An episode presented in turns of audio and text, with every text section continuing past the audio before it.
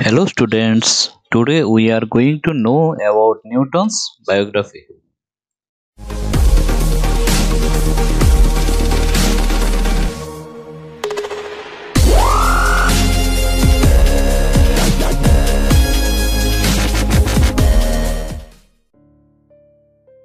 Sir Isaac Newton. He was a scientist, mathematician, and astronomer. He was born on January 4, 1643, in Woolsthorpe, England. His father's name was Isaac Newton Sr., and mother's name was Hannah Ayscough.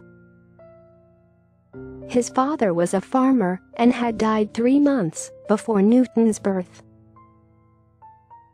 His mother remarried when Isaac was three years old and left young Isaac in the care of his grandparents. Isaac attended school, where he was an adequate student. At one point, his mother tried to take him out of school so he could help on the farm, but Isaac had no interest in becoming a farmer and was soon back at school. Newton attained his preliminary education from the King's School in Grantham, where he excelled and achieved the top rank. He then enrolled himself as a sizar at the Trinity College, Cambridge, in 1661.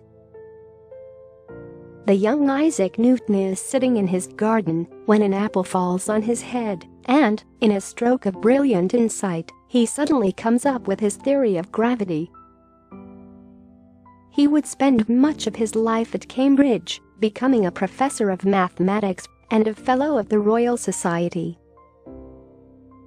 He eventually was elected to represent Cambridge University as a Member of Parliament. Isaac had to leave Cambridge from 1665 to 1667 because of the Great Plague.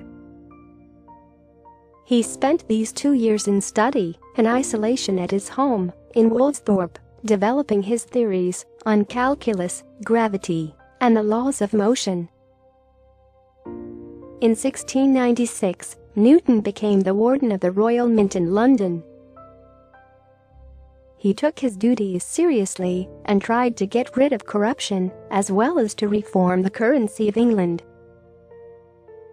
He was elected President of the Royal Society in 1703 and was knighted by Queen Anne in 1705.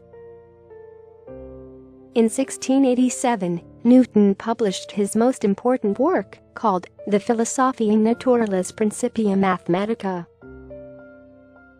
In this work, he described the three laws of motion, as well as the law of universal gravity. This work would go down as one of the most important works in the history of science.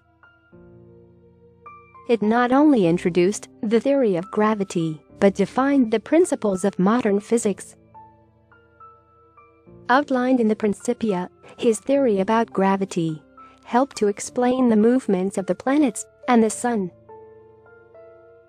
This theory is known today as Newton's law of universal gravitation. Newton's laws of motion were three fundamental laws of physics that laid the foundation for classical mechanics. Newton invented a whole new type of mathematics, which he called fluxions. Today we call this math calculus, and it is an important type of math used in advanced engineering and science. In 1668, Newton invented the reflecting telescope. This type of telescope uses mirrors to reflect light and form an image. Nearly all of the major telescopes used in astronomy today are reflecting telescopes. He died at March 31, 1727, in London, England, at the age of 84.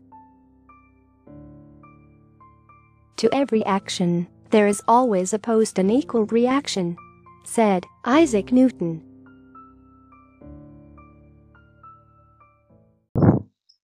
Thank you for listening this.